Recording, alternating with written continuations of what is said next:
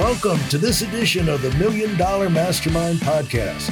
This is where we pick the brains of high achievers from all walks of life and get their hard earned, real world insights on winning. I'm your host, Larry Weidel.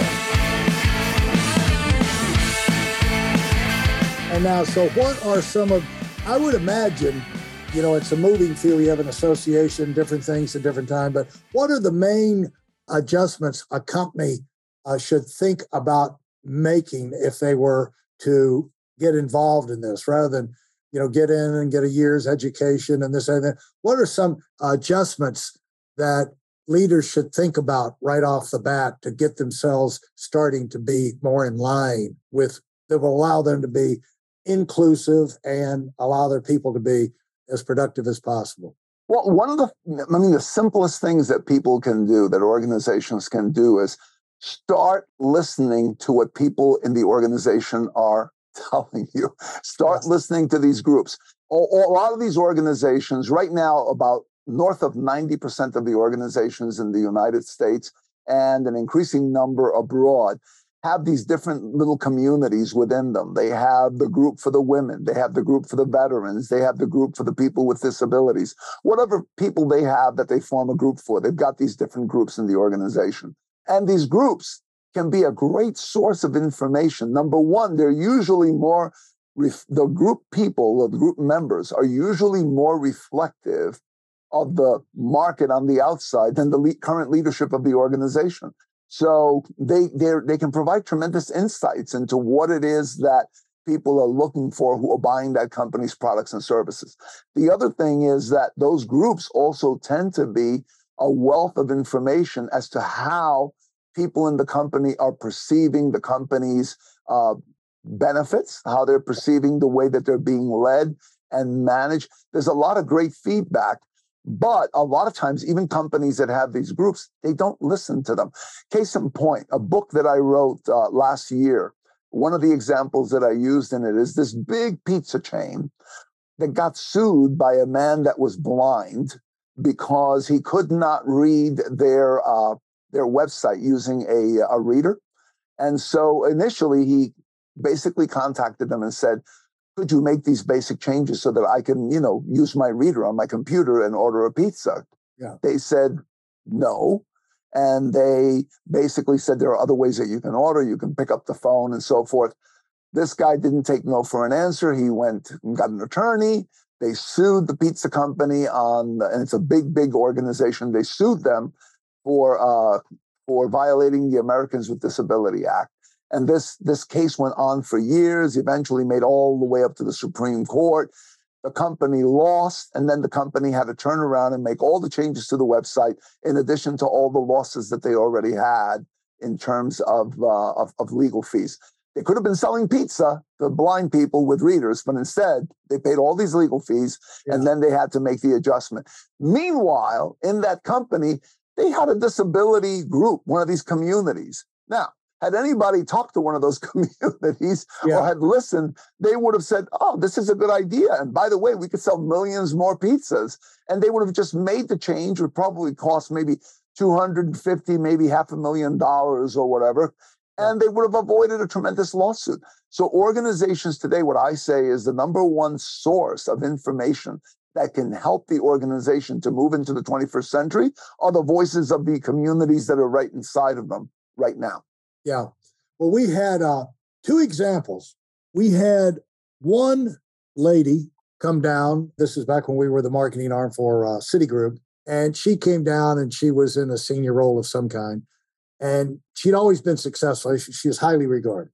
And she said, What I've always done, I'd go to a new company, I'd sit down with the key people one on one in private, and I let them talk and let them tell me what what's going right, what's going wrong, what we need to do. But if they were me, what would they do? And she said, then that informs me on what changes I would make or what I would do is like, how can I? She said, the main question I would ask, how can I make your job better? What can I do to help you do your job better? And so that was one of the big things. So she said, everywhere she went, fabulous success. On the other hand, we went through a phase, we had many CEOs where this philosophy came down, the exact opposite. We have all the senior leaders in. We know what's going on. We got with it, the new CEO of the this new CEO of the week came down and we told him, you know, here's the story. We did this in a group. And surprisingly, you know, we're all in agreement. And here's what he said. And this is this arrogance. And it comes out of, I've always, seems like it came out of the elite, elite, uh, Ivy League management. Uh, we're smarter than you, you idiot. And uh, they would say, like, you see, you know, you're telling me you think that's what needs to be. But we've done studies and we found out that that's not really what the problem is. The problem is really this over here, and you guys are missing the point. And we've done studies, and a lot of this is in the stupid military, by the way, too. We've done studies that found out you know when the soldiers come up or when the you know commanders are, you know you're fighting the war in the ukraine and you're sending information back into kiev you know we need this we need this like oh sure yeah. Oh, sure. You need that. But what you really need, you know, we're set up here in our building. We figured out what you really need is this. And they would just blatantly, arrogantly, totally, if if we gave them a suggestion, that was definitely not going to get done. And because they because they were smarter than we were. And that's the most infuriating way to live. And I've lived through both of them. Yeah, yeah. And you know what? That in organizations that happens quite a lot also even in organizations that go out and let's say for example they survey everyone I, this is another one that i found really interesting so organizations will go out and send a survey and let's say the organization has oh let's say that in this particular role there are 10 women working in this role and yeah. there are 90 men and so they send this survey out and they say do you find the organization supports you effectively in being able to do the best job that you can do? And the 90 guys say, yes, it does. Now, the 90, the 10 women look at it and they, and, and let's say they don't completely agree. Maybe right. one woman is in a position where she can agree, so she agrees. And then you have the other nine. And then of those other nine, five of them say, you know, if I say that I don't, they're going to know it's me, even though it says it's anonymous. Right. And so they're going to zero in on me. So I'm going to say everything is good. So then you lose those five. And then you've got the four who turn around and say, you know, I don't care what the consequences are. I'm going to speak my mind. So they have to be brave and they have to be direct. So those four come out and say, no, it could be better and it is hurting my profitability and my ability to make you profitable. Right. Unfortunately, what happens is when they look at the survey, they go, We've got a 96% positive rating. And yeah. that completely silences the other four voices, right? Yeah, we've got four assholes that we need to fire. That's right. Yeah. We found the four that we have to, yeah. you know, put them on the RIF list, you know, for the next right. But that's that's one of the things. So one of the things that I think is important in listening to these groups is beyond surveys, is actually listening to the ones that are brave enough to tell stories because those smaller voices probably represent a larger opinion set that is suppressed because of fear of authority. Yeah. So when someone says something, you know, that sounds pretty like, you know what, this doesn't work for me and I'm not really, you know, getting the support that I need to be successful. It's important to prod for that and to look for that and to make it safe for more people to tell you that. If you don't, then you lose the benefit of hearing of hearing those voices. I once saw something. I have to share this with you. I was once advising uh, a CEO who felt that he wasn't getting he wasn't getting the kind of direct openness that he was looking for when he was doing town halls. Right. So these town halls were done in the cafeteria. There were a bunch of people sitting there, and he, you know, after he finished, he would say any questions, and he, if he got a question, it was almost it, it, it, it was almost like a fawning question, like like, yeah. uh, could you explain to us how wonderfully successful we're going to be because of your gracious leadership? You know, uh, something yeah. along those lines, like let me yeah. kiss your ring again and show you my loyalty, right? But he wasn't. But he felt like I'm not getting like the you know what I need to really understand. So we worked on putting together uh, uh, this presentation and the way that he just presented and did everything to create that openness. And it worked. And one person bravely raised their hand and said, Well, in the beginning, you said you were going to do this, but then you said that we were going to do this other thing. I don't think those two things can be done simultaneously unless I'm missing something here. How would you do that? Brave question. He turned around. and He said to the guy, Well, you clearly do not understand yet the mechanics of our uh, senior strategy. So I can't answer that question for you because it's just I I can't in like half an hour explain to you something that complex and so forth. Yeah. And I looked at him, and the rest of the room just went like yeah. he killed, buzzkill, right? Yeah. We sat down later on, and he even realized it. He said. Yeah. He said, I fell into my old ways and I did it again. I shot myself in the foot. And I said, Yeah, you did, you know? I mean, that's that's the whole thing. It, you want to hear the truth, you have to create safety and you have to put your ego behind you a little yeah. bit. And you have to be willing to hear maybe something that's not that flattering. Yeah. For those of you who are sick and tired of fooling around and are dead serious about wanting to move up fast, I've got something especially for you. I've combined the best insights from over 40 years in business and making $70 million in income and compressed them into a free webinar. That's right, it's a free resource. If you want to find out exactly what the concepts are that I use in coaching million dollar earners, register now at WeidelOnWinning.com. You'll discover the five part framework used by so many to reach their financial, personal, and professional goals. You can find that link in this episode's show notes.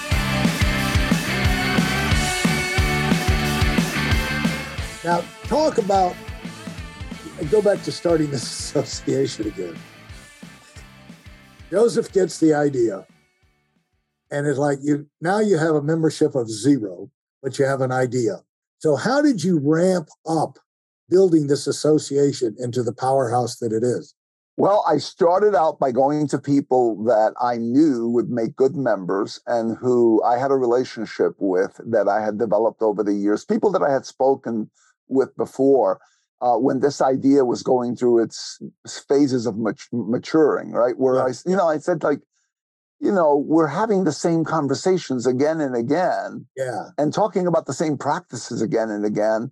This is not moving us forward and it's not going to move people forward uh, I had been, I had led a couple of other groups before. And when I tried to pitch the idea of let's let's move away from what I call HR kabuki theater of doing stuff that just looks good but isn't necessarily going to produce a result. Let's move into doing things that have more impact. I got a little bit of pushback. Um, and I'm, and when I say little, I'm I'm I'm I'm I'm trying to be cute because it was a lot of pushback. Yeah. Uh, the other thing was that what I. Kind push, what kind of pushback did you get? Uh, the pushback was uh, these organizations were more interested in just focusing on things that benefited the HR organization. So they did not see the idea of bringing in a different class of speaker or different ideas that were going to be more outside of that silo uh, as being beneficial. And in many cases, they were selling their own services and their own reports. So they wanted to have sort of that captured audience only for their products and services, even though, in order to be successful, these people needed much more than yeah. anything that they offered. The other thing was that I also said, you know, I don't think it's a good idea to take members in willy nilly just based on the fact that their company is willing to write a check. And so now you end up with a group of people where you have some that are very senior and who are looking for solutions to really tough strategic problems, sitting right next to someone who just learned how to spell the word diversity a week ago. Yeah. And what is it that you need to do when you have a situation like that? You have to reduce your instruction and you have to reduce what you're focusing on to the lowest common denominator. So right. that's that's why senior people stop coming to the meeting because after a while it's like we're repeating we're repeating uh, the the basics again and again and again. Right. Uh, but they didn't want to do that either because they were interested in just amassing as much membership as possible uh, because that was revenue for the company, it was their revenue model. So I just basically at one point said, hey, you know what? I'm not going to get someone else to do this. I'll do it myself. Uh, I'll just I'll put this thing together. So I went to a couple of people, a couple of organizations that uh, I had relationships with and that I knew already. We talked about this before, and they agreed to become my initial members. And initially, I had about four members in, in, in this association. And then the other thing we talked about is hey, you know what? You, as the chief diversity officer, no matter how educated you are in various strategies, and no matter how connected you become to understanding the business connections between all this, and no matter how good you already are at all this, you cannot make it all happen by yourself. You need a team to do this. You need other people that are engaged. You've got these communities that are out there, but in many cases, they're off doing their own thing and celebrating holidays and so forth, but they're not helping you to move the needle. And that's because they haven't been trained properly. They haven't had investments made in them. So I extended as part of what we were doing the training and education of the people in those communities. And I do that by bringing in thought leaders. So a lot of my friends and contacts from over the years are thought leaders who have written a number of books. Howard Ross, who's written all types of books on bias and so forth. Uh, I brought them in. And of course, these are people who also benefit by connecting with the members of my association who are right. potential clients for them. And I am able then to take what they do and package it in such a way that it becomes something that is available to just about every one of these member it's available to all the member organizations and through the podcast it becomes democratically available to anybody who just wants to plug into the podcast is the podcast so the podcast is a outgrowth or uh, it's a, it's integrated fully into your association is that what it is yeah the podcast is part of what the association members are supporting. So the way the podcast works is this way. It's really very simple. When I do my podcast, all the members of the associations, the, the company members who have community group leaders, people who are leading the women's group, the veterans group, they're invited to come in as an audience and they sit in the background in the podcast while I conduct the interview with the thought leader. The interview takes me about half an hour, 35 minutes. And then after I conduct that interview and I stop recording, I open the floor for the members. So they get to interact with, you know, famous writers and various thought leaders on different topics like emotional intelligence, how to build their memberships, how to package things correctly to send them up the pipeline to senior yeah. management and so forth. So they're learning a lot of really great skills from some great teachers. And then I just take the recorded part and I add some of my own commentary to it in terms of creating sort of the bookends of what is this about and what did I learn from it? What are some of the lessons that you can take away?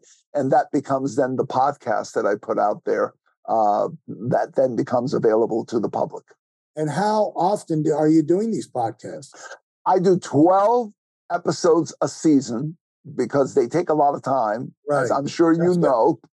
Uh, they take a lot of time. And I do 12 of them a season. I am going to start season, I just wrapped up season five, and I'm going to start season six, which then will air in uh, 2024. But uh, I actually start recording sometime in September. So I, I have a couple of episodes already in the pocket before the year begins. So you do like one a month, you roll them out one a month? Yeah, well, what I do is I record them. When I'm recording them, I set up an agenda and I give it to the membership and say, these are the topics and these are the people that are going to be at that particular podcast.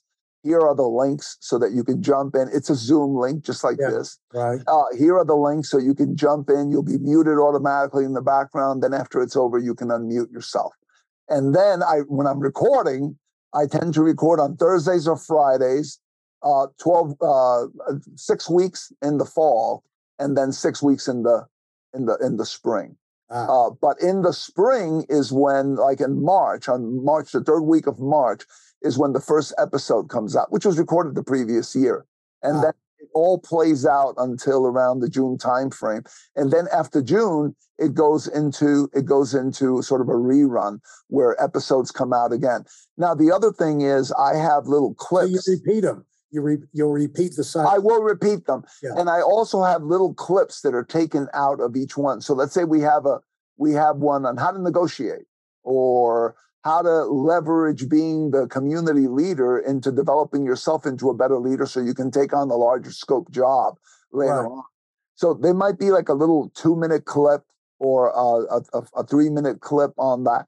I also share those out primarily, um, some of them with the audiences in general, but most of them with the membership. And they can use those as conversation starters.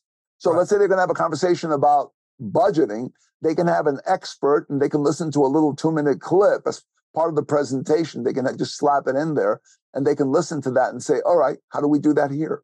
And uh, so it becomes a tool that they can then use to be able to bring in thought leaders into their discussions in little, you know, in little increments as they need them to uh, to set them off on certain types of discussions.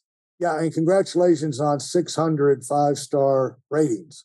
And so, uh, so you've been doing this about six years, right? I have. Yeah, I have. I've been doing it for six years.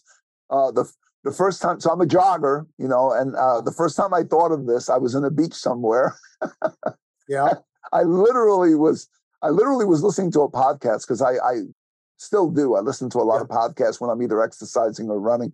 And as I'm as I'm running along, I'm thinking like, this is a great medium for conveying information to people that are busy or on the run. And uh, I'm, I'm doing it all the time right now. Yeah. This is a lot easier than trying to collect a lot of people into one meeting and do one set of instruction. And so uh, I, I, floated it over again by some of the members, and I said, "What do you think about this?" And they were all for it. So that was the podcast. Thanks for listening to the Million Dollar Mastermind. If you felt there were any valuable takeaways from this episode, please take a minute and leave us a five star review. Your feedback is important and really helps us get the word out to a wider audience. Remember, we have a valuable webinar that is absolutely free. Register for it right now at weidelonwinning.com. Thanks for listening.